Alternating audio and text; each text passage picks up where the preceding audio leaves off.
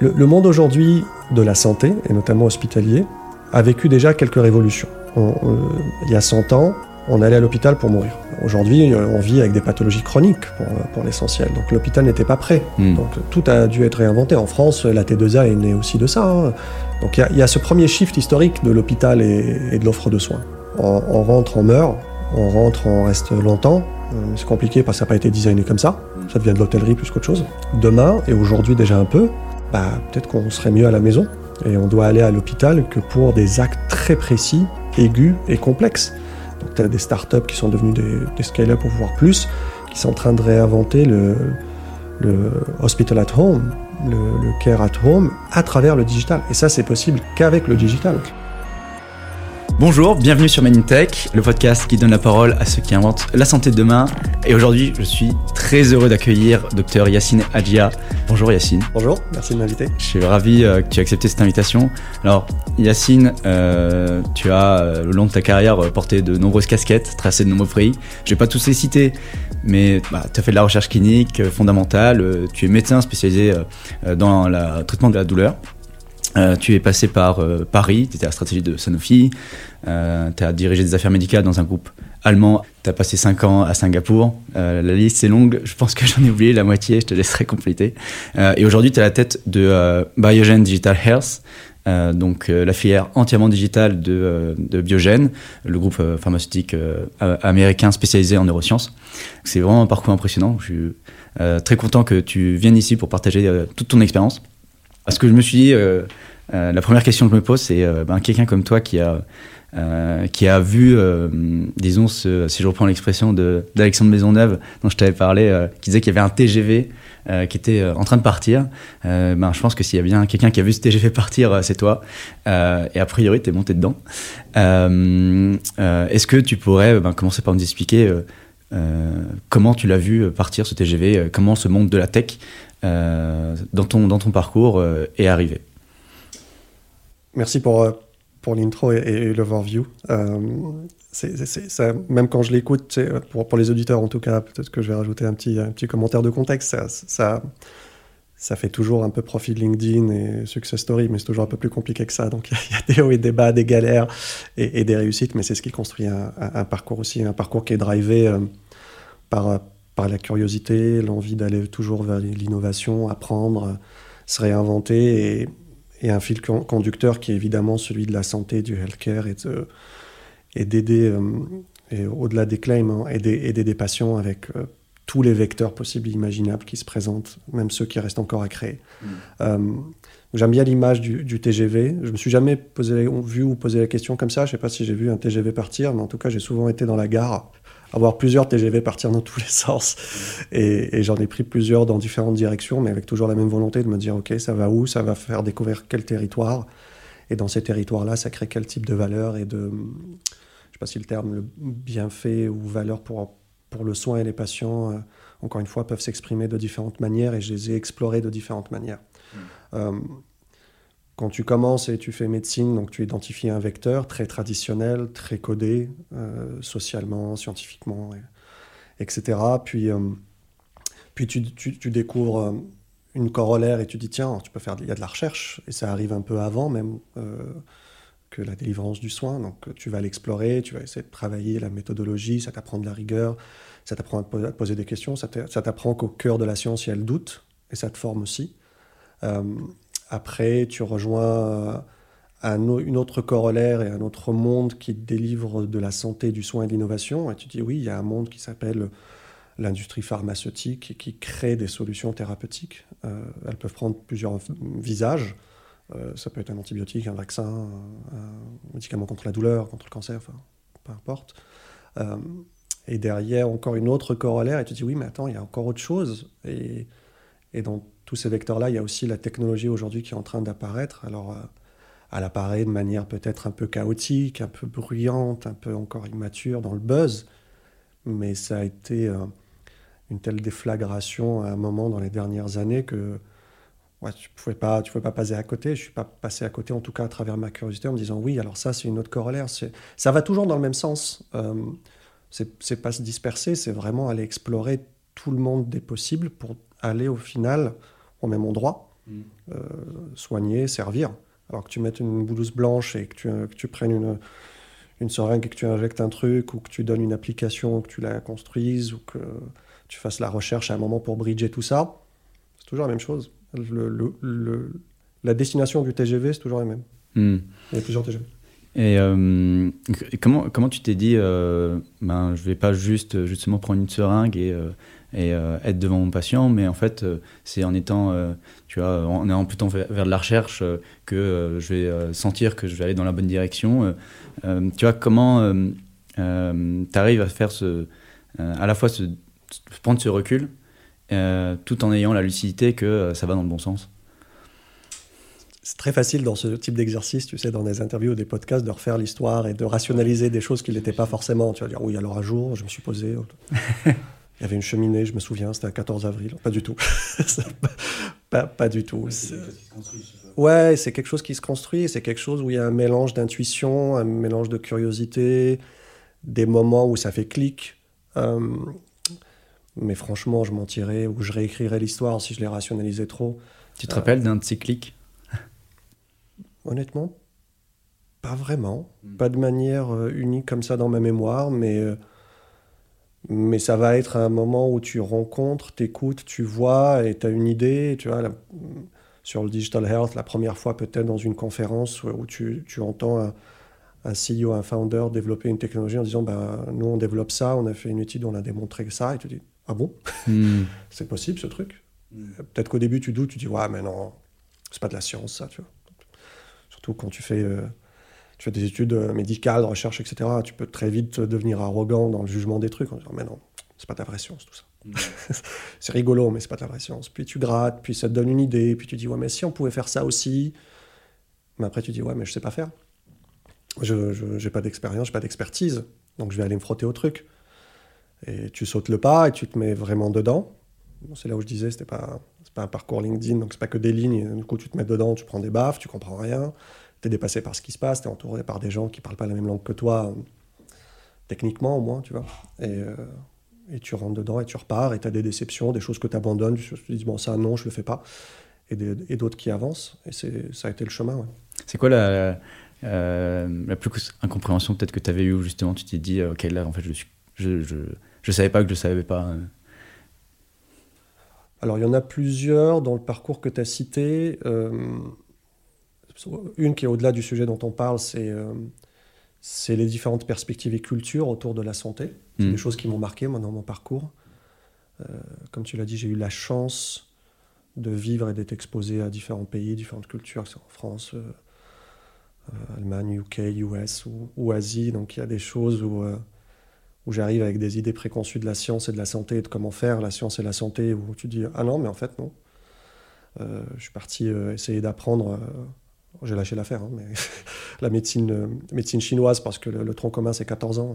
Moi j'ai essayé de lire des trucs en deux heures, mais ça a été un vrai décalage de ouais, ça je connais pas, je, je comprends pas.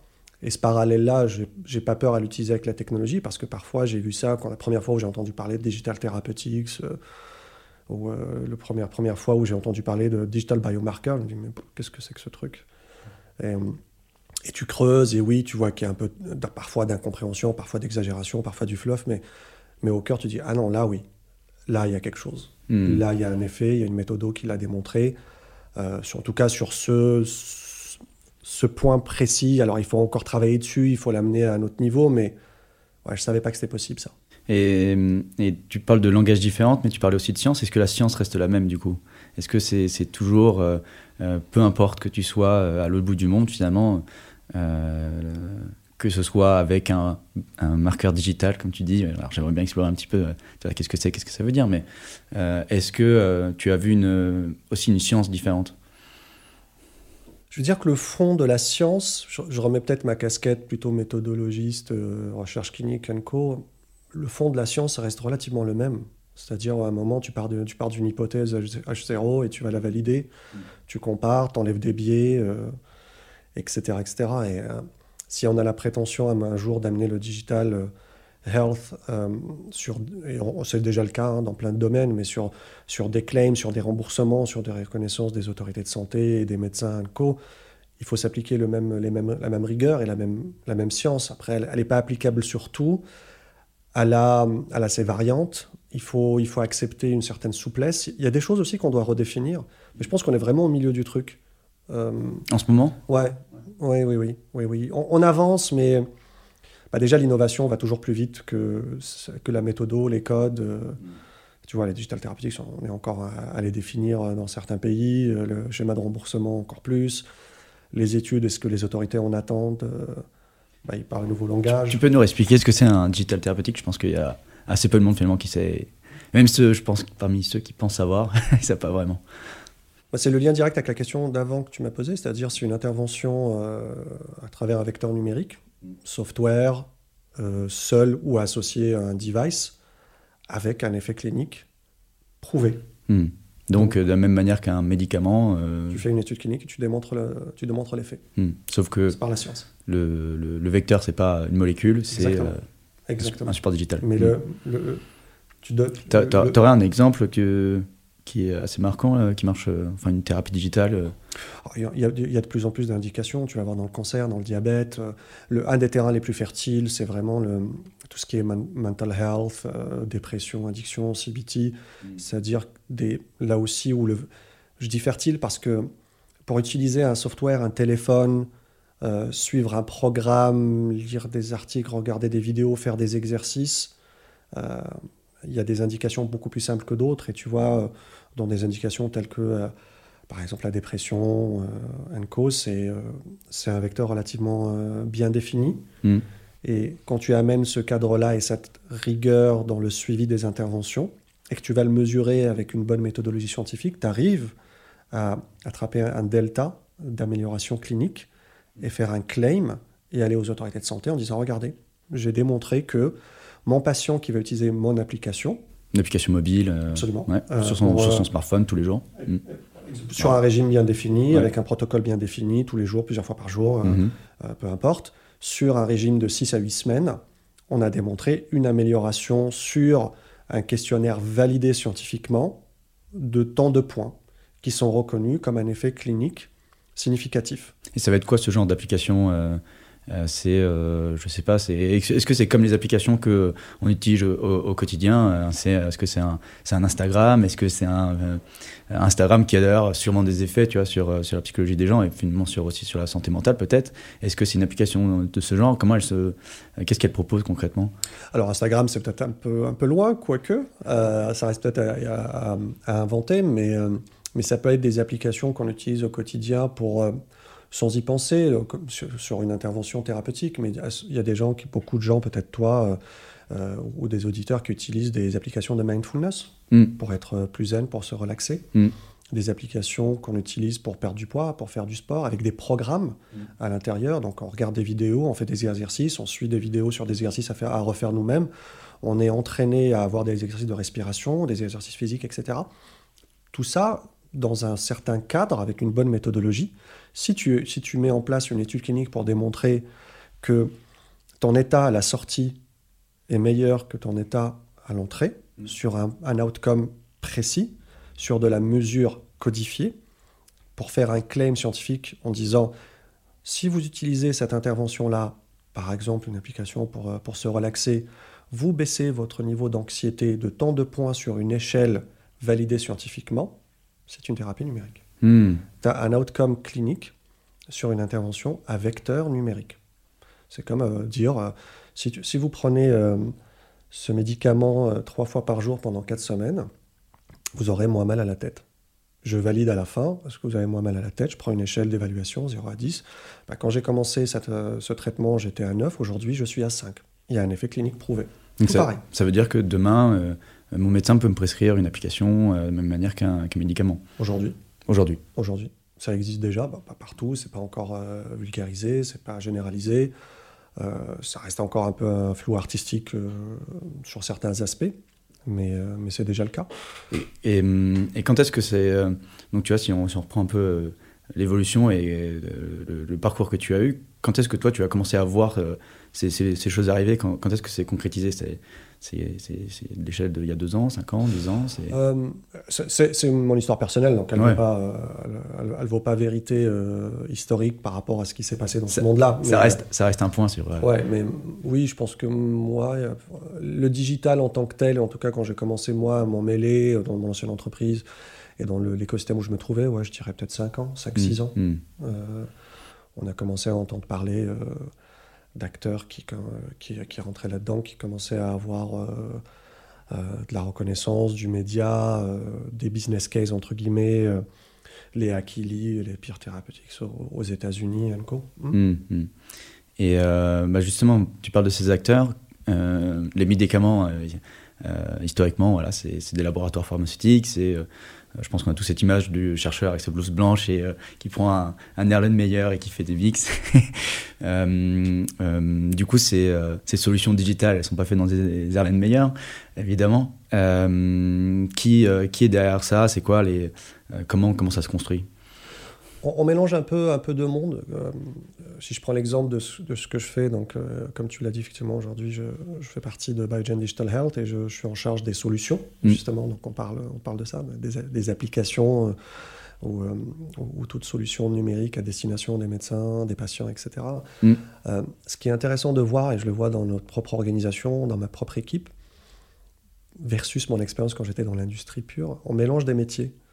Donc on a toujours, toujours ces chercheurs-là. Parfois, bon, ils n'ont pas forcément la blouse blanche, mais on, a le même profil de chercheurs, des statisticiens, des méthodologistes, des cliniciens, des neurologues. Et euh, ce qui est super, c'est qu'on les met autour de la table avec des ingénieurs, avec des designers. Euh, et ça, c'est nouveau. Hmm. Et, donc, et c'est comme ça qu'aujourd'hui, ces solutions se, créent et sont designées. En, on est vraiment à la croisée des chemins entre la technologie et la science. Donc, pour caricaturer, en tout cas simplifier, euh, généralement, pour que tout ça naisse, tu mets euh, un scientifique et un ingénieur. C'est comme ça que ça marche. Il y a, quelqu'un avec sa clé à molette qui derrière euh, les ouais. meilleures et, la blouse blanche. Généralement un, Mac des codes, mais c'est ça là, oui, les clés à molette. Hmm. Et du coup, comment on en est arrivé là Tu vois, c'est donc là, on commence à, à, voir un peu ce modèle se dessiner. Donc on a, on a ces solutions digitales qui arrivent, qui ont un, intérêt, euh, euh, qui ont un claim médical, qui, euh, d'ailleurs peut-être qui, alors c'est une question que j'aborderai peut-être après, mais est-ce que ça remplace ou pas le médicament? Est-ce que ça complète? On en parlera. mais du coup, comment on en est arrivé là? Tu vois, Parce que entre le chemin entre la blouse blanche et ce monde la croisée des mondes de on va mettre un designer, quelqu'un qui sait faire de la tech avec un médecin, les gens passent. Euh, tu vois, qu'est-ce qui. Euh, est-ce qu'il y a des modèles qui ont été essayés, qui ont marché, qui n'ont pas marché euh, Est-ce que toi, tu les as vus d'ailleurs? Tu, peux, tu peux nous en dire un peu plus? Comment on en est arrivé là Je pense pas qu'on soit encore à l'étape où on peut écrire l'histoire. On est encore au milieu du truc. 5 ans, c'est très court. Ah non, non, non, quand je dis 5 ans, c'est mon expérience personnelle. Alors, mm. l'histoire va beaucoup plus loin que ça. Et, l'utilisation de la technologie dans un sens large, tu peux repartir très loin dans le monde de la santé. Et ça a toujours été le cas. Mm je ne réponds pas à ta question, je vais, je vais dévier un petit peu, mais, mais la technologie dans la santé, elle a toujours existé sur des vecteurs différents. Quand on, a, quand on est passé de la petite molécule à la grosse molécule ou à des vaccins ou, ou, ou, Pasteur ou d'autres, tout ça, c'est des innovations, des ruptures technologiques. Hmm. Alors, technologiques, pas comme on l'appelle nous aujourd'hui, mais. Hmm. Qui, qui, ont, on, s'y pris euh, euh, beaucoup de temps. Donc, euh, si on met ça en, recul par rapport à ce qui se passe aujourd'hui, on est au tout début de cette histoire. En tout cas. Et la tech-tech, D'abord, on doit, moi en tout cas, je ne suis pas le seul à le dire, mais euh, la, santé, on est un peu en retard hein, dans, l'adoption, on est encore très conservateur. Mm. Euh, mais euh, les choses se sont faites un peu naturellement et il y a eu des pionniers, il y a eu des, des phases et des vagues d'intégration. Les, premières utilisations, elles étaient plutôt de se dire tiens, on va créer des applications pour, pour expliquer aux patients leur maladie et notre produit. D'abord, peut-être des sites web, ça a commencé un peu comme ça. Puis, tiens, on peut faire des applications maintenant qu'il y a les smartphones.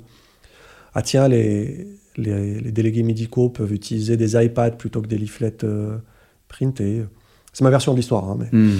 et, petit à petit, euh, l'application a, a, donné un peu plus que juste euh, ce que l'industrie de santé donnait comme, comme, des comme des petits bouts des leaflets ont commencé à donner des vidéos, puis tiens, mais il y a des interventions. Certaines sociétés, laboratoires ont commencé à aller de plus en plus loin dans cette exploration, et surtout, beaucoup de choses sont arrivées de l'extérieur. Beaucoup de gens se sont dit, bah, nous, on on a la connaissance tech, on veut le faire, on veut l'utiliser dans la santé, et l'innovation a commencé à venir de l'extérieur. Mmh, mmh. Les gros acteurs du digital health, les, les premiers, c'est pas l'industrie, c'est normal, hein, c'est pas, pas, le cœur de métier. Encore une fois, tu sais pas, tu sais pas, donc tu peux pas. Exactement. et quand tu sais, d'abord, un, tu sais pas, tu sais pas, et deux, quand il y a déjà assez à faire dans ce que tu sais faire, euh, euh, tu vas pas forcément te disperser. Euh, mais les, les, acteurs et les, les certaines ruptures d'approche sont arrivées de l'extérieur, par des, notamment, et c'est marrant, hein, alors des, des, ingénieurs, des, des, gens qui sont venus de la, du game. Le gaming a été, euh, on l'ignore un peu, mais enfin peut-être pas, euh, a été un, vrai accélérateur. Hein. Ah ouais? Ah oui, oui. Aujourd'hui, ce que tu vois dans la réalité virtuelle, ce qu'a été Akili comme un des pionniers dans le domaine, etc., c'est de la gamification. C'était du, du, gaming hein, hmm. à un moment. Hmm. C'est intéressant. Bah, je, fais le lien avec euh, euh, Malo qui, qui était euh, au micro que tu connais du coup. donc Healthy Mind, hmm. ce, casque de réalité virtuelle qui a un portée thérapeutique. moi, l'image que j'en donne, c'est bien plus large que ça, mais ce qui, ce, qui, me fascine, c'est en fait ce qui m'a toujours fasciné. Mon père est médecin et il me racontait, tu sais, qu'on peut hypnotiser les gens, pas comme à la télé, mais en fait pour le, pour les soigner. Euh, l'hypnose médicale, c'est un truc qui existe et je pense très, très méconnu du, grand public.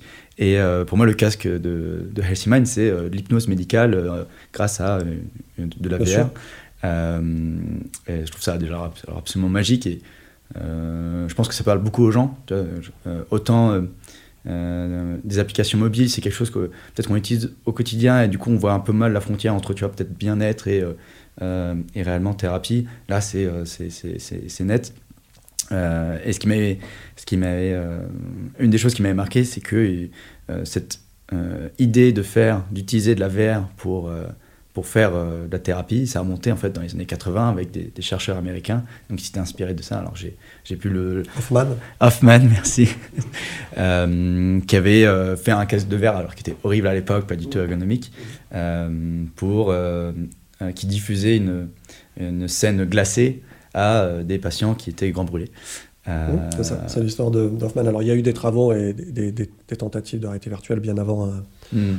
professeur Hoffman de, de l'Université de Washington, mais ce qu'il a fait lui, justement, c'est qu'il a, là où il a révolutionné le domaine, et c'est intéressant dans les questions précédentes aussi que tu posais, c'est que lui, il a appliqué de la méthodologie pour démontrer que ça marchait vraiment. Mm. Alors, ses, premiers, ses, premières études et ses premières applications euh, ont été plutôt dans le traitement des, des phobies. Euh, et puis très vite, euh, il a été appelé pour aider dans son hôpital le département des, grands brûlés et des enfants, parce que le changement de pansement était extrêmement douloureux, et ça l'est toujours, hein, c'est extrêmement douloureux, et c'est des enfants à qui on donne des fortes doses de morphine hmm. pour pouvoir changer, changer les pansements. Et donc il a commencé à appliquer la réalité virtuelle euh, et le monde qu'il a créé, effectivement, c'était euh, aller à l'opposé de l'expérience que les enfants vivaient, c'est-à-dire un, monde de neige avec des bonhommes de neige et un euh, jeu, exactement, avec des, des, boules de neige, il fallait, il fallait les envoyer, etc. Et au-delà juste de dire ah tiens ça marche, il a mis en il a fait, il a fait des études cliniques où il a démontré une réduction majeure des doses de morphine. Puis il est allé plus loin, il a fait de l'imagerie fonctionnelle cérébrale où il a, il a montré qu'il se passait des choses dans le cerveau, que la réalité virtuelle avait une action, une action directe.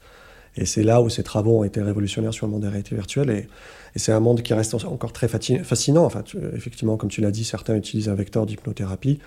Et c'est toujours un peu le même, le même, le même modèle. C'est-à-dire tu vas, tu vas jouer avec le cerveau. Euh, quand on prend l'exemple de la douleur ou sur d'autres indications. Et c'est là où la technologie, comme j'ai parlé tout à l'heure, tu m'as demandé la question des applications. Je t'ai dit le, mental health, euh, CBT, c'est là où c'est un terrain fertile. C'est les vecteurs où tu peux aller agir sur le cerveau, ça, ça, marche, ça marche plutôt bien. Mm. Euh, euh, et, la réalité virtuelle est un très très très bon exemple euh, dans l'immersion, dans, le fait de montrer au cerveau des choses qui vont le perturber ou, le resetter. Je prends, on prend toujours l'exemple de la réalité virtuelle ou la thérapie en miroir pour les amputés qui ont des douleurs fortes. le fait de mettre la thérapie en miroir, c'est juste aller montrer au cerveau ce qu'il a envie de voir. Hmm. Le bras, il, manque un membre, et il, y a quelque chose qui ne va pas, et il envoie, il envoie des signaux d'alarme électrique qui font extrêmement mal. À un moment, avec un miroir, tu montres que le bras est là, bah, il se calme. Mmh. La réalité virtuelle joue aussi sur ces aspects-là. L'hypnose, la relaxation, euh, la, la, réalité virtuelle en plus t'amène une immersion visuelle extrêmement importante qui t'amène encore plus loin dans cette expérience d'hypnose. Euh, et les résultats peuvent être euh, assez impressionnants dans certaines indications. Il y a encore beaucoup de choses à faire. Hein. Euh, on peut en parler, il y a des limites. Euh, il reste des points de friction. Pour moi, les devices et les hardware, ça reste un point de friction important. Mais c'est un domaine extrêmement excitant. quels sont les, un peu les, obstacles bah, Peut-être, c'est quoi les derniers verrous qui ont été franchis tu vois, Où est-ce qu'on est a progressé dernièrement Et qu'est-ce qu'on va devoir craquer dans les prochaines années? Euh, la liste va être tellement longue, mais euh, je vais en prendre un qui a beaucoup avancé, mais qui reste encore un challenge. Il y a, une vraie question d'adoption mhm. dans le digital health. Il y a, de la part de qui? Ah bah, Des utilisateurs, des patients, des médecins même. Euh, le monde de la santé doit encore se l'approprier. Alors Covid, dans un sens, nous a offert, malgré tout ce qui nous a enlevé, une accélération extraordinaire. Mhm. Parce que, tu vois, pour pas les citer, pour pas faire de pub, mais Aujourd'hui, Doctolib, euh, c'est dans les mœurs, tu vois. Tu vas expliquer ça à des personnes âgées, euh, ils, savent le faire. Hmm. Il, y a, il, y a, trois ans, euh, tu allais expliquer à certaines personnes qu'il fallait passer par un site internet pour voir son médecin. Ça n'a pas la tête, non, la médecine, c'est pas ça. Donc, dans un sens, l'adoption du numérique comme vecteur s'est accélérée à travers le Covid, mais il reste beaucoup à faire parce que, et on le voit, on le voit dans plein, plein d'études, plein de, plein de situations en vie réelle, que ce soit le DICA en Allemagne ou, ou les big players de digital health, quand tu regardes le niveau d'utilisateur versus leur valorisation, etc., on voit qu'il y a un gap. L'innovation, les idées vont plus vite que les utilisateurs et ce qu'ils en font. Il y a encore un énorme... Mais c'est normal, hein c'est des phases, et l'innovation doit toujours aller plus vite. Mais il y a un gap, il y a un vrai gap, et il y a un gap qui, sur certains aspects, doit nous inquiéter toujours, parce que... Est-ce qu'on va pas euh, euh, plus vite que la musique Finalement, aussi dans ce monde de... Euh, de la santé où la preuve est très importante, la, suivre la méthodologie est très importante, et confronté à ce monde de la tech où effectivement on va très vite, quitte à aller trop vite, sans vraiment prendre le temps de, chercher à prouver tout dans les détails. Il y a un peu de ça, évidemment. Il y a une question de maturité, de preuve, de maturité d'écosystème. Il faut que tous les acteurs comprennent, intègrent, définissent, codifient.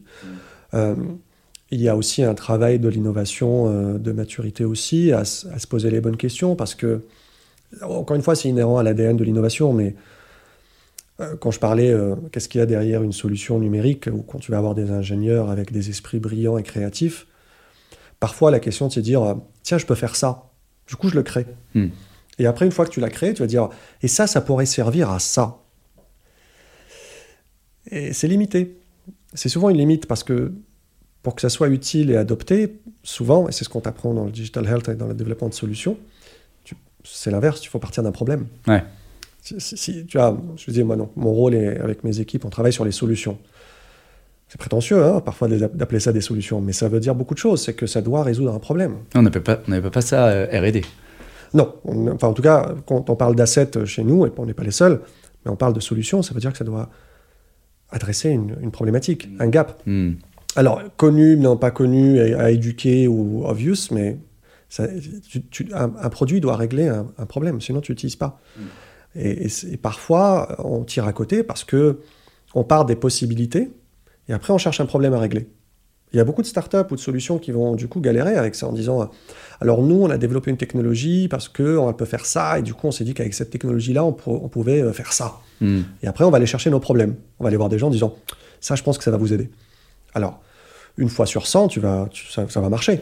Ouais, parce que j'avais un exemple en tête, hein, celui que je viens de citer, Elsie Mind, ce qu'il nous a raconté, Malo, c'est euh, nous, on vient du jeu vidéo, on a envie de faire des jeux vidéo, on a envie d'avoir de l'impact, on a fait ce casque de VR, on est allé à l'hôpital, regardez, on a fait ça, est-ce qu'on peut en faire quelque chose?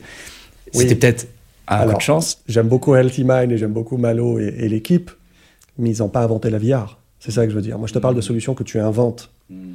Euh, l'exemple que je te donnais de, de Hoffman, il a été sollicité sur, euh, sur les grands brûlés, il est parti développer une solution. Euh, mais le, monde du digital doit répondre à des problématiques. Tu aurais d'autres exemples comme ça pour... J'ai un euh, contre-exemple. Hein, c'est celui qu'on sort toujours. Et je ne suis pas, je suis pas un, fan du, du, du, gourou, où je ne fais pas partie de la secte, même si je suis un utilisateur, mais un des rares exemples d'un d'un produit qui n'a pas répondu à une solution mais qui a créé des possibilités, c'est l'iPhone. c'est toujours le contre-exemple qu'on va te sortir en disant euh, l'iPhone il n'est pas arrivé pour régler des solutions, il est ouvert des, le champ des possibles. Mm. Oui, parfois ça existe et c'est extraordinaire et ça change le monde, mais souvent, encore une fois, tu dis il y a un problème et je vais aller le régler. Quand le, le, téléhealth qui s'est accéléré hein, pendant le Covid, il y avait un problème à la base. Mm. Tu, ne pouvais pas sortir de chez toi. Et si je fais parallèle euh, avec, euh, avec la médecine. Ouais. Euh, tu dis pas, euh, je vais chercher une molécule qui va traiter telle pathologie, non C'est la recherche fondamentale. l'inverse. Tu pars d'une, tu pars d'une, tu pars d'une quelque chose à aller soigner. Ouais. Souvent, après, il n'y a, pas les deux approches avec cette approche aussi de. Je cherche après, je, trouve quelque chose et je me dis que ce mécanisme peut. Après, je vais aller le tester sur plusieurs trucs. Mm, oui, mm. il y a évidemment cette approche. Mais je pense que dans le digital health, ça, doit être un tout petit peu plus straightforward. En tout hmm. cas, il y a une balance. C'est jamais blanc ou noir. Je ne décris pas un monde avec une dichotomie euh, absolue. C'est jamais la réalité.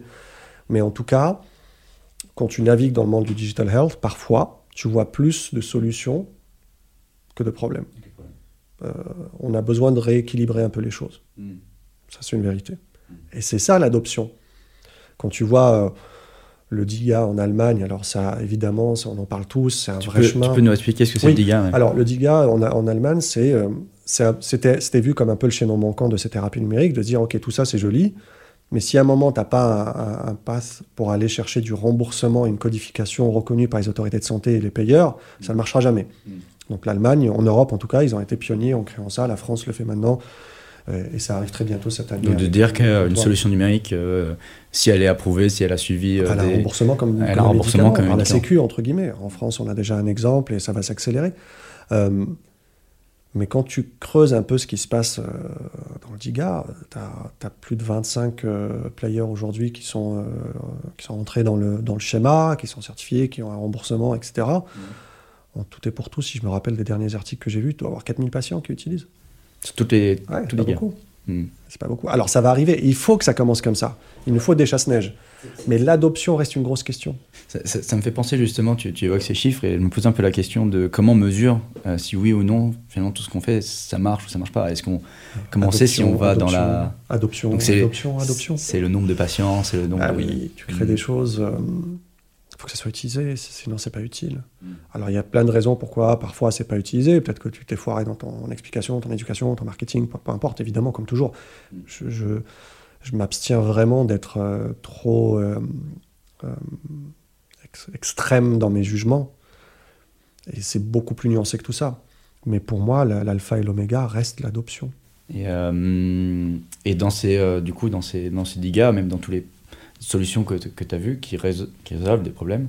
Euh, est-ce que depuis quelques années, il y a certains, euh, certaines choses qu'on a craquées, certaines patterns qu'on a, qu'on a identifiées, qui se sont dit, OK, ça c'est euh, un facteur clé pour que en fait, une solution comme ça soit adoptée?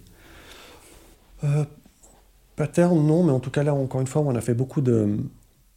On a beaucoup évolué sur les, sur les dernières années. C'est le gain de maturité. Il y a un effet temps de se dire on fait les choses de meilleure qualité, meilleure codification. La, science a repris sa place dans le digital healthcare et surtout à travers les digital therapeutics en disant euh, on doit prouver les choses, on doit se mettre à un certain niveau de rigueur pour être pris au sérieux. Et derrière, notre écosystème s'adapte également, ou des autorités aujourd'hui euh, l'acceptent, l'entendent, le codifient elles-mêmes et commencent à donner un, écosystème aussi euh, économique, vertueux. Euh, et c'est l'exemple que je prenais avec le DIGA ou ce qui se passe aux États-Unis ou ce qui va se passer en France. Donc, euh, la place du digital health s'intègre aujourd'hui dans les sociétés parce que c'est pas un truc euh, ésotérique. Il y, a, au moins quelques exemples qui parlent à tout le monde. Le téléhealth en, est un exemple. les autorités sont vraiment de santé dans, les grandes lignes et dans les pays euh, notamment en Europe, un peu en Asie, beaucoup aux États-Unis, euh, ça y est, maintenant on reconnaissent le digital health comme OK, c'est là, c'est sérieux. Mm. Et euh, au point de se dire maintenant, est-ce que il y a un modèle économique derrière? Est-ce que ça doit être pris en charge par la collectivité? Est-ce que ça doit être remboursé? Et, ça l'est. Et est-ce que ça va être justement, est-ce que ça va suivre les mêmes, les mêmes schémas économiques? Je prends un, un exemple. j'accueillais le, le, fondateur de Biloba, qui est une, application de télémédecine justement. et lui, sa, vision, c'était en fait, on arrivera à faire réellement de la médecine préventive si on change de modèle et on fait euh, non plus un remboursement à l'activité, on pourrait faire simple, mais plutôt un, euh, euh, un remboursement, enfin, pas un paiement à l'acte, mais un paiement à l'usage. Mhm. à la consommation. Donc très concrètement, son application, c'est un abonnement à la Netflix. Voilà, c'est le modèle mhm. Netflix de la santé, c'est comme ça qu'on l'a décrit dans l'épisode. et donc en fait, ce qu'il dit, c'est que les modèles existants, il ne faut pas forcément les réappliquer à un modèle du digital puisque c'est pas forcément adapté. Est-ce que tu es d'accord avec ça? Complètement d'accord sur les grandes lignes. Encore une fois, il y a des choses qui suivront le même schéma. Euh, parce que le monde du médicament aussi, sur certains aspects, change dans son financement. Hein. Il y a aujourd'hui des schémas de financement et de remboursement qui sont au résultat et non pas juste à la prescription, par exemple. Euh, si tu n'as pas, euh, pour des médicaments sur des pathologies très précises, euh, qui sont très chers. Tu as des contrats avec les payeurs publics pour dire euh, votre médicament doit apporter tel effet clinique et si c'est pas le cas. Très concrètement, c'est comment on mesure Comment c'est mesuré C'est bah, l'effet clinique, si c'est de de guérir une pathologie ou d'ajouter des années de vie, etc., et qu'à la fin, tu demandes un prix très élevé et que ça marche pas, bah, tu rembourses. Tu rembourses euh, les autorités de santé. C'est quelle pathologie en, particulier? Euh, Maladie rare, ça se fait. Euh, en oncologie, ça se fait. Ok. Euh, sur certains modèles. Et c'est récent comme, comme innovation Non, il y a quelques années. Non, non, mais le CEPS en France fait ça. non, non, ça se fait. ça se fait aussi quand tu dépasses certaines enveloppes, quand tu vends et, et tu, gagnes plus d'argent qui était prévu, tu redonnes un petit peu à la collectivité aussi. Non, ces, ces mécanismes existent. Euh, alors oui, le digital health va amener probablement d'autres modèles, selon les indications et selon les outils. Évidemment, des plateformes de téléhealth ou des plateformes euh, que tu peux utiliser de manière continue. Euh, clairement, le membership est un modèle virtueux qui existe dans la tech. Hein. Tout, le monde essaie de passer sur ce monde-là plutôt que d'acheter Microsoft, le cloud, tout ça. Ça y est, on est déjà tous dedans. Et c'est normal, et tu comprends l'attrait économique et parfois la facilité de, l'utilisateur. Mais ça dépend. Euh, si on parle de plateforme d'usage continu, oui. Si, si tu es sur d'aigu, euh, non, ça ne marchera pas. Donc oui, il y a des adaptations à la marge.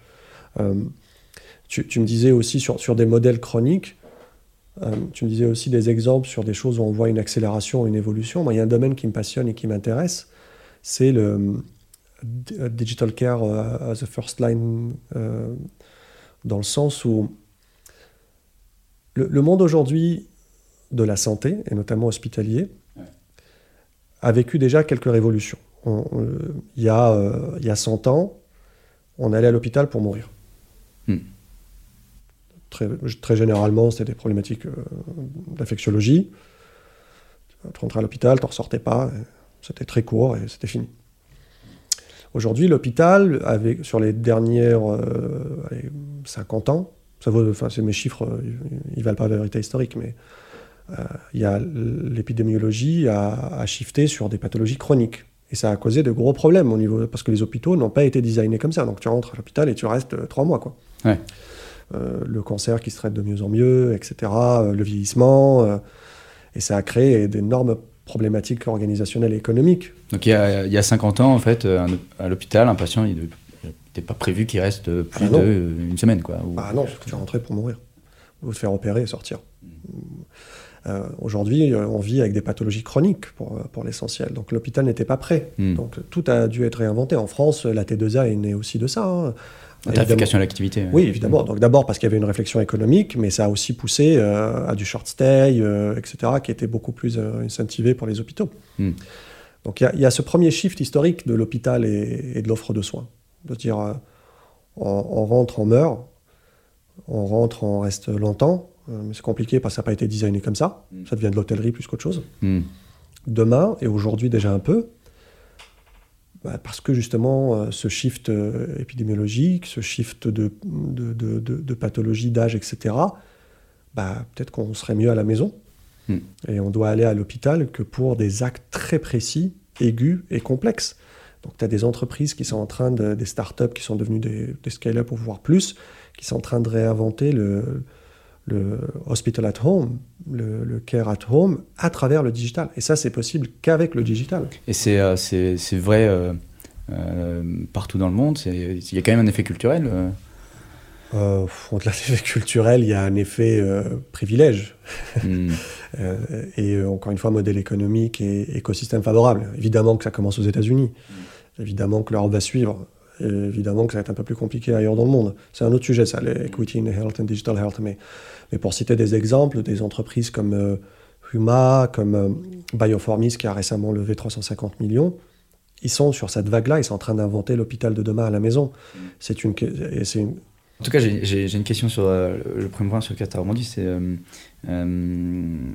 euh, donc effectivement, c'est l'hôpital à la maison qui se développe aux États-Unis, mais c'est aussi quelque chose qui existe en France. Pas que, oui, bien sûr, partout. Bah, une infirmière qui, l'infirmière ou l'infirmier qui peut venir à, n'a pas inventé l'hospitalisation à domicile. Ouais, loin de là. Hmm. Mais alors, du, coup, qu'est-ce qui, en fait, on en est, on en est, on est où en France et euh, euh, si on fait le parallèle avec les États-Unis, euh, où est-ce qu'on va aller sans, opposer les géographies, mais euh, tu as dit quelque chose d'intéressant, effectivement. D'abord, l'hospitalisation à domicile, c'est un chemin qui a été pris par la santé de toute façon.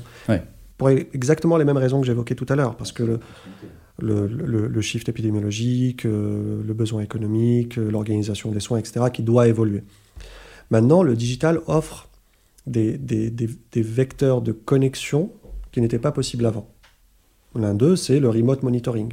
Mm. Aujourd'hui, avec une, Apple Watch ou un, autre device, tu peux contrôler à distance de manière extrêmement précise les euh, signes vitaux euh, ou, d'autres éléments que tu as envie de, traquer. Donc euh, le, digital permet plus de choses pour aller dans une vraie hospitalisation à domicile avec du monitoring, du tracking, du préventif ou de l'identification de situations qui n'étaient pas possibles avant parce que tu, tu, tu, les avais de manière très parcellaire. Ce que tu disais, tu envoies une infirmière, il fallait quand même envoyer quelqu'un, faire les checks, reprendre euh, les signes vitaux, revenir, appeler le médecin, il y a un problème, etc. Les entreprises que j'ai citées offrent des plateformes qui couvrent beaucoup, beaucoup de ces besoins, voire les rendent beaucoup plus précis et efficaces parce que euh, bah, quand tu portes un device qui te monitore 24 heures sur 24, c'est comme quand tu es à l'hôpital et que tu es branché de partout alors du coup, euh, euh, il y a hum, euh, je me pose la question du qui. Donc qui est, qui est derrière ça? Il y a, y a, la plateforme. ouais. et du coup, c'est quoi l'organisation? Comment les Tu on parle de, de, l'infirmière à domicile. Si en fait demain il y a ces outils-là, comment son métier change Comment Exactement. ça Ça, c'est vraiment le modèle qui est en train de se réinventer les entreprises aussi ou que je que j'ai que j'ai cité. Tu vas avoir alors le rôle du médecin en soi, il va changer un petit peu, mais il reste reconcentrer à l'essentiel, c'est-à-dire quand il y a un problème, il intervient. Il faut me donner un traitement, changer le traitement, changer la dose. Euh, il y a une urgence, il faut l'amener à l'hôpital pour une opération, etc. Hmm. Ça reste le décideur du soin. Bien sûr, toujours. L'idée, c'est pas d'exclure le médecin. Alors, euh, il y a des fantasmes, il y a des peurs, et peut-être qu'un jour, j'en sais rien. Mais l'idée, c'est pas d'exclure le médecin. Le médecin a toujours son rôle. Hmm. Il, doit garder ce rôle-là de décideur clinique à la fin. Hmm. L'infirmière a un rôle peut-être un peu encore plus important, encore plus exposé, parce que tous ces systèmes viennent avec des dashboards. Alors dans l'absolu, on va dire que ces dashboards sont à la destination des médecins, mais au final, c'est beaucoup les infirmières qui sont exposées. Hmm.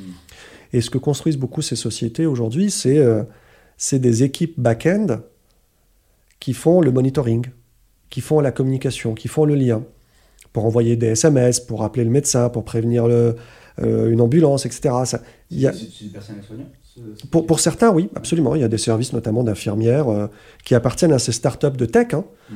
pour, faire, euh, pour faire le monitoring lui-même. Mm. Pour pas que ça soit. Euh, ils ne s'excluent pas du truc, ils disent pas on crée une plateforme et après c'est juste entre l'hôpital et, le, et, et, les, patients. Alors pour certains c'est le cas, mais beaucoup aujourd'hui offrent des services derrière mm. qui peuvent être des infirmières pour être la première ligne de défense, d'interaction et qui vont jouer le rôle de filtre entre ce qui se passe chez chez le patient et euh, l'équipe soignante qui est au hmm. final euh, porteuse de la décision. c'est quelque chose qu'on avait exploré du coup avec Benjamin, le fondateur de Biloba, et il disait l'autre effet que ça a, donc déjà sur le patient effectivement qui, qui, peut être pris en charge plus facilement, qui a euh, ce côté suivi, suivi continu. L'effet, l'autre versant de ça, c'est aussi que tu permets à des soignants ben, en fait, d'avoir un une autre possibilité de travailler. Euh, tu vas faire euh, une chose bête, mais tu peux faire du télétravail. Mhm. Euh, tu peux, alors que jusqu'à présent, c'est quelque chose qui est complètement réservé mhm, à la tech et qui d'ailleurs qui crée aussi enfin moi c'est mon avis personnel, qui va créer aussi des, inégalités. Tu, tu as des gens qui doivent se rendre sur place, d'autres qui peuvent travailler nulle part. Bon, c'est un autre, un autre débat. C'est évidemment, c'est un autre sujet. Mais oui, ça crée. Ça, c'est Du coup, on crée un nouveau métier aussi, en fait, en même temps. Ça on, le fait évoluer, en tout cas. D'un point de vue de ceux qui créent les solutions, évidemment, ça c'est une des promesses de dire en plus ça peut offrir ça et ça peut permettre ça, etc. La réalité est beaucoup, beaucoup plus complexe. Enfin, là, mm. on s'attaque à un tel sujet ancré qui est celui de l'organisation des soins, notamment en France, hein, avec euh, le millefeuille, euh, les ordres, tous les players autour. Je vais être honnête, j'ai jamais compris tout ça. Ah, alors, c'est. Euh, oui. Venant du monde de l'ingénieur, c'est. Il y a des gens qui sont dans le métier de comprendre tout ça, je pense. Les, les... C'est extra... Alors, c'est pas pour se faire peur, mais évidemment, tu t'attaques à des morceaux gigantesques. Mais c'est ça l'innovation. Et peut-être que ça n'a pas marché au début. Il y a des points de friction à tous les niveaux. À tous les niveaux. Mais on va y aller. Il y, a, quelque chose. Ça, va bouger. Obligatoirement. À 2%, à 10%, à 50%, on va y aller. Euh, donc ce, millefeuille qu'on va, euh, qui va bouger, en tout cas, on ne sait pas trop comment, euh, qui, qui va être... donc il y a un énorme part de gâteau. je regarde l'image du millefeuille, je ne sais pas si elle est vraiment très bonne, mais en tout cas, on sent qu'il y a aussi des choses qui ont bougé. Il y en a qui vont gagner, il y en a qui vont perdre. Aujourd'hui, bah, qui est-ce qui est en train de gagner euh, et qui est-ce qui est en train de perdre? Et comment ça va bouger selon toi? Euh, C'est pas encore la fin du match. C'est pas encore de gagnant, mais c'est une vraie question très intéressante sans réponse pour dire euh, que tout le monde se pose. Hmm. Qui, dans, dans le, cette euh, course à l'innovation, cette effervescence du digital health, qui, qui va être le, le, vrai player, les, vrais players de demain hmm. Qui va own the space Je pense qu'en en, en, France, on, on, voit arriver les, les GAFA, on a, on a, on a il n'est pas dit qu'ils vont, vont, pas dit qu'ils vont gagner non plus. Eh, il, y a, il, y a, plusieurs prétendants sur, sur le ring. Bah, L'industrie a, a, un certain niveau d'expertise euh, très hardcore, science. L'industrie a les, les, channels. Évidemment, ils ont les moyens. Euh, les GAFA arrivent avec encore plus de moyens. Ils ont un mindset beaucoup plus près que l'industrie. et tu as des players qui sont des purs players d'innovation, qui sont en train de grossir très vite qui seront peut-être les entreprises de demain qu'on ne connaît pas encore aujourd'hui. Hmm. Il y a au moins ces trois catégories-là, et chacun arrive avec euh, ses outils ou, ses armes pour la bagarre. Hmm. C'est pas forcément une bagarre finalement. Euh, peut-être qu'il y a des choses qui vont, il y a des synergies qui vont se créer, etc. Et on le voit déjà. Hein. Nous, on travaille avec Apple, on travaille avec des startups, avec des scale-up, etc. Enfin, c'est pas non plus, euh, c'est pas un battlefield, mais mais, mais c'est comme beaucoup de gens, j'adorerais aller dans le futur et voir euh, qui sont les players de demain. Peut-être que c'est des gens qu'on ne connaît pas. Hmm. On est un peu dans l'effervescence de la bulle Internet il y a quelques, quelques décennies, de se dire, euh, au moment où tu es, euh, Google n'existait pas, Amazon n'existait pas. Et on se disait, bon, bah, non, mais le plus gros, ça va être, ça va être Yahoo. Hmm. c'est l'ICOS qui va tout, tout gagner. Non, les mails, ça sera obligatoirement Caramel. Pas vraiment. On peut pas savoir. tu vois Ou dans le monde de l'automobile, quand le, monde, c'est pas un parallèle un peu, un peu fragile, mais quand l'électrique est arrivé, est-ce que c'est -ce c'est Ford ou Volkswagen qui va le faire? Ah bah non, surprise, c'est Tesla qui, a changé le, qui a changé le game. Euh, on ne sait pas encore. Tout le monde essaye. Peut-être que ce sera un mix de plein, plein de choses. Et, euh, et, du coup, euh, ça fait vraiment penser à, cette image du TGV, hein, je, reprends ça, euh, avec plein de trains, du coup, c'est en train de partir. Parce que tu... je, suis à la gare du Nord. Euh, je me, et je pense du coup à tous ceux qui se disent est-ce que je peux monter dedans, comment je fais, etc. Déjà, est-ce que eux, ils vont, en un sens aussi, avoir une part du gâteau? Tu vois, quand tu, tu fais médecine, est-ce que tu te dis, bah, en fait, demain, ou je sais pas, je deviens infirmier Est-ce que en fait tout ça, je vais en profiter aussi? Est-ce que ça va être, est-ce que j'en fais partie? Et, et, comment j'en fais partie? On parlait, euh, on parlait un petit peu de l'éducation et tout ça. Ah comment, oui, Tu vois, c'est le lien Est-ce qu'ils est feront partie de ce monde-là Oui, euh, pour les prochaines générations. Alors, je ne sais pas jusqu'à quand. Peut-être qu'un jour, ces métiers disparaîtront. J'en sais rien. On sera peut-être pas là pour le voir. Euh, pour l'instant, ces métiers sont encore centraux. Tu sais, quand Watson a été créé, mhm. moi, je me souviens de conférences avec, avec des speakers qui disaient dans 10 ans, il n'y aura plus d'oncologue. Ouais. Bon. je, me rappelle très bien de cette vidéo de du coup Ibn Watson qui avait gagné ouais. Joe Pardy. Euh, oui, bien sûr. Ou alors des conférences, même en France, moi je me souviens de Laurent Alexandre dans une conférence qui, disait, qui a vraiment dit ça. Mhm. Et en disant peut-être que les oncologues, peut-être, elle n'était pas aussi affirmative que mais les oncologues euh, d'aujourd'hui auront un rôle euh, qui est celui plutôt de, de l'infirmier de demain. Il n'y avait pas de, il y avait pas d'arrogance ou d'hierarchie là-dedans, mais vraiment dans le monde qui allait changer. À ce jour, euh, les médecins, les infirmières, enfin, c'est des acteurs qui restent au centre de tout ça et d'une manière ou d'une autre, ils feront toujours partie de cet Mm. écosystème et heureusement, et tant mieux. En tout cas pour quelques, peut-être quelques décennies, j'en sais rien. Mais la, la question, c'est comment, tu vois euh, Ouais, maintenant, il y a, il y a une vraie question de, de, de la génération de demain ou celle d'aujourd'hui sur comment les aider à s'approprier ces sujets-là. Ouais. Il y a un vrai sujet d'éducation et de formation. Euh, alors ça commence euh, par-ci, par-là. Tu as, des t'as des facs de pharmacie, des facs de médecine, tu as des masters. J'interviens moi-même dans certains euh, avec le SCP ou d'autres, Châtenay-Malabry.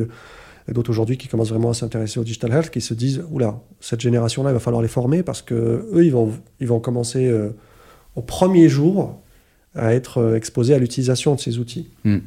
Mais on est un peu à, on est un peu à la, à la ramasse. Mm. Et, et on est entre deux. On est dans une, situation un peu entre deux. Un espèce de gap générationnel aussi qui est en train de se créer. Alors, pas aussi extrême qu'on pourrait le penser, genre euh, les personnes âgées ne comprennent pas, les jeunes euh, ils sont, ils y sont à fond. C'est loin d'être le cas. Pour avoir beaucoup parlé euh, devant des parterres de, de médecins et d'infirmières, on peut être surpris parfois sur le qui adopte quoi. Mais on est entre deux. On est dans, entre deux et il y a un vrai, vrai, vrai besoin de d'intégrer l'éducation aux nouvelles technologies dans le monde de la santé. Et les comme- infirmières, les médecins, les pharmaciens, l'administration, les autorités de santé. Ouais. Beaucoup, de- beaucoup, beaucoup de gens et beaucoup de corps de métier dans, le- dans la santé, euh, c'est un peu des lapins pris euh, dans les phares d'un camion. hein. Euh, comprends pas. Moi, pas comprendre. Donc, moi, pas faire.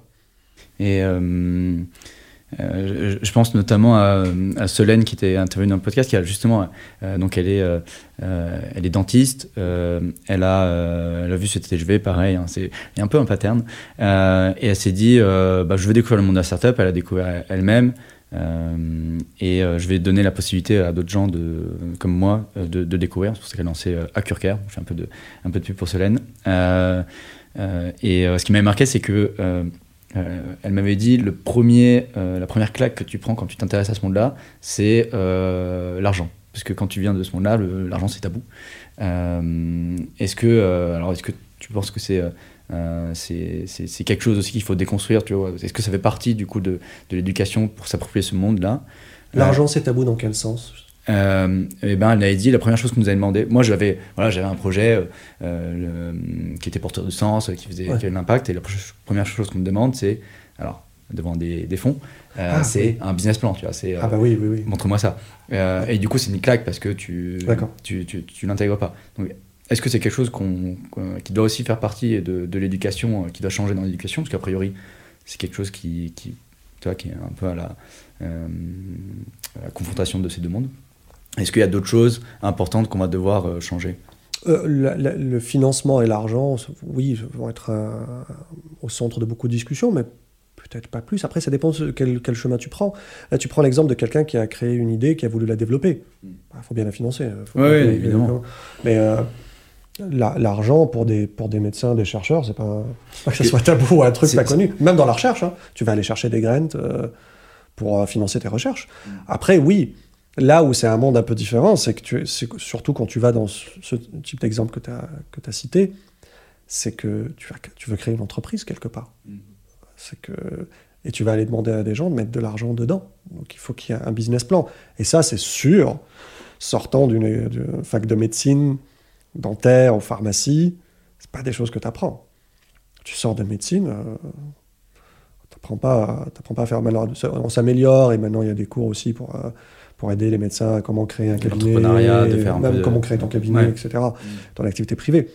Mais c'est sûr que tu sors de médecine, c'est un monde, euh, ouais, c'est un voyage spatio-temporel. Tu parlais au, au- au début qu'il fallait résoudre du coup des problèmes et non pas arriver à des technologies. Euh, Pas que. Il fallait balancer les deux. Ouais. Euh, et du coup, euh, Solane, quand, quand elle est arrivée, elle, avait bien un problème identifié parce qu'elle l'avait vécu elle-même. Euh, et de, de ce que tu me dis, c'est que c'est pas suffisant. Il faut, il faut aussi, enfin en tout cas, si on veut faire une, une boîte, alors peut-être qu'on peut pas forcément faire une boîte. Ouais, exactement. Quel est l'objectif? Il faut Quel que ce soit viable. Quel est le projet? Hmm. Si tu veux créer une entreprise et aller dem- demander à des investisseurs privés d'investir, bah, le rationnel, il est plutôt simple. Mm. Après, oui, il faut être équipé pour ce type de discussion.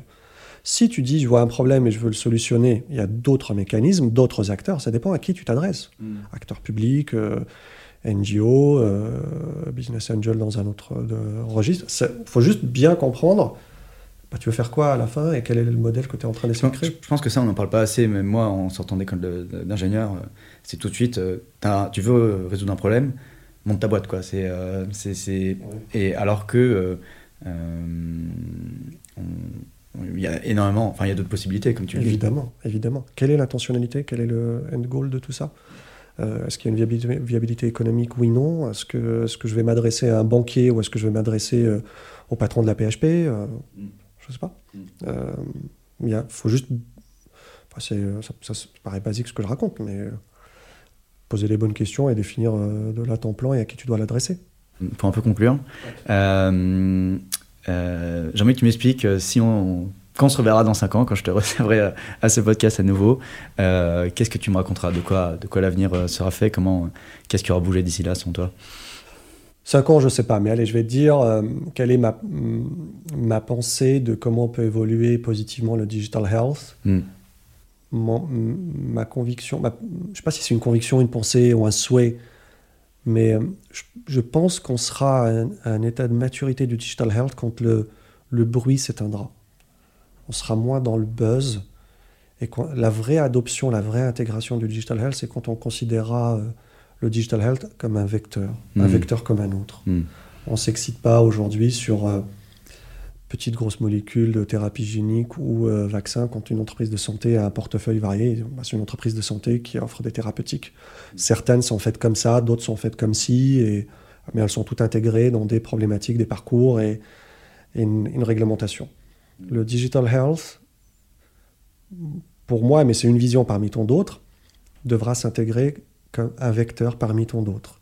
Et des entreprises de santé, que ce soit des pure players, des, des pharma ou d'autres, apporteront du soin avec un autre vecteur que la technologie a rendu possible, comme l'innovation a rendu possible d'autres vecteurs dans le passé. Quand on a découvert les antibiotiques, puis on a découvert les grosses molécules, on a utilisé la biologie, puis on a utilisé la thérapie, on a découvert et compris la thérapie génique. Demain, on aura le digital health comme un vecteur. Ouais. Est-ce que ce bruit, on l'a eu à chaque innovation? Je crois que c'est propre au digital ou c'est alors, j'ai pas vécu il y a 100 ans, je n'ai pas de témoignage personnel. Euh, mais je pense que c'est inhérent, les innovations. Euh, il y a de l'effervescence, du chaos, euh, puis il existe quelque chose. En tout cas, celui que nous, on a connu, notre génération, c'est la bulle Internet, encore une fois. On a ça, on l'a bien connu, avec son appropriation, avec ces trucs complètement déconnants qui sont bien plantés, des choses qui ont changé notre vie. Et aujourd'hui, bah pas, je pense pas qu'on n'invite pas des gens dans tes podcasts ou tu n'as pas aujourd'hui des gens qui viennent dire bah oui, alors nous on utilise Internet. Internet c'est super. ouais. Wow. Dans, dans, nos hôtels, il y a, y a, le Wi-Fi partout. Par contre, il y a 20 ans, tu entendais ça. Tu vois Moi j'aimerais bien qu'on arrive à ce moment-là. On se dise non, mais c'est normal. Hmm. Euh, L'intelligence artificielle, l'imaging, les solutions, les interventions digital thérapeutiques, lire euh, un IRM de manière différente, faire du digital biomarker, du wearable de manière différente tout ça devra devenir normal. Et quand ce bruit s'éteindra, on dira, on l'a fait, et on était dans ce TGV. Super. Euh, un petit dernier conseil pour euh, nos éditeurs, ceux qui, comme toi, euh, se sont lancés ou ont envie de se lancer, rejoindre ce TGV. Peut-être une, une, lecture, une personne qui t'a inspiré, quelque chose qui pourra les aider. J'aime pas trop ces questions, ça fait un peu d'honneur de, de sang le moralisateur. elle est un peu, elle est un peu... ce livre. non, non, mais des fois, c'est juste des, des, conseils qui, euh, tu vois, qui t'ont un peu marqué. Euh, euh, mon, mon, seul conseil, en tout cas mon seul témoignage, encore une fois, de mon parcours, quels que soient les hauts, les bas, les, les turpitudes, sur un sujet comme celui-ci, l'innovation,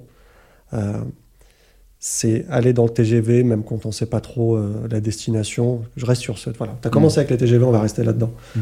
Euh, c'est pas une fin en soi, c'est pas une obligation, c'est pas parce qu'il y a la hype qu'il faut absolument faire du digital. Mais si ça, si ça parle, si l'innovation vous parle, si ce monde-là est proche soit de vous, de vos expertises ou de ce que vous voulez faire, c'est passionnant, c'est extraordinaire. Mais si c'est pas celui-là, il y a plein d'autres choses à faire à côté. Encore une fois, dans l'histoire du TGV, qui est celle de la discussion du jour, la destination in fine, ce qui passionne, à mon avis, les gens qui t'écoutent, vous, là, aujourd'hui, euh, nous, je, je m'inclus évidemment, c'est qu'à la fin, on soigne, on aide, on soulage. On est tous acteurs de tout ça. Si c'est à travers la technologie et que ça vous fait kiffer, allez-y, il y a tout à inventer. Mm. Si c'est dans la biologie, les vaccins, dans les autorités de santé, dans un cabinet, peu importe, il y aura besoin de tout le monde. Ça va, tout ça va dans le même sens. Très clair. Euh, bah écoute, merci beaucoup Yacine. C'était un immense plaisir. Euh, j'ai adoré cet échange. J'espère qu'on pourra le refaire effectivement dans 5 ans et qu'on parlera, euh, on reparlera de ça. J'espère que je serai désuet dans 5 ans en disant bah ouais, je ne sers plus à rien. Enfin, tu m'inviteras pas parce que ça ne servira pas à grand chose. J'aurai rien à raconter, je pense. J'espère. bah, alors je le souhaite aussi. je vous remercie de nous avoir écoutés et bah, suivez-nous sur sur les plateformes de podcast, Spotify, Apple Podcast. Abonnez-vous pour avoir les prochains épisodes et je vous dis à très bientôt. Merci. Merci beaucoup.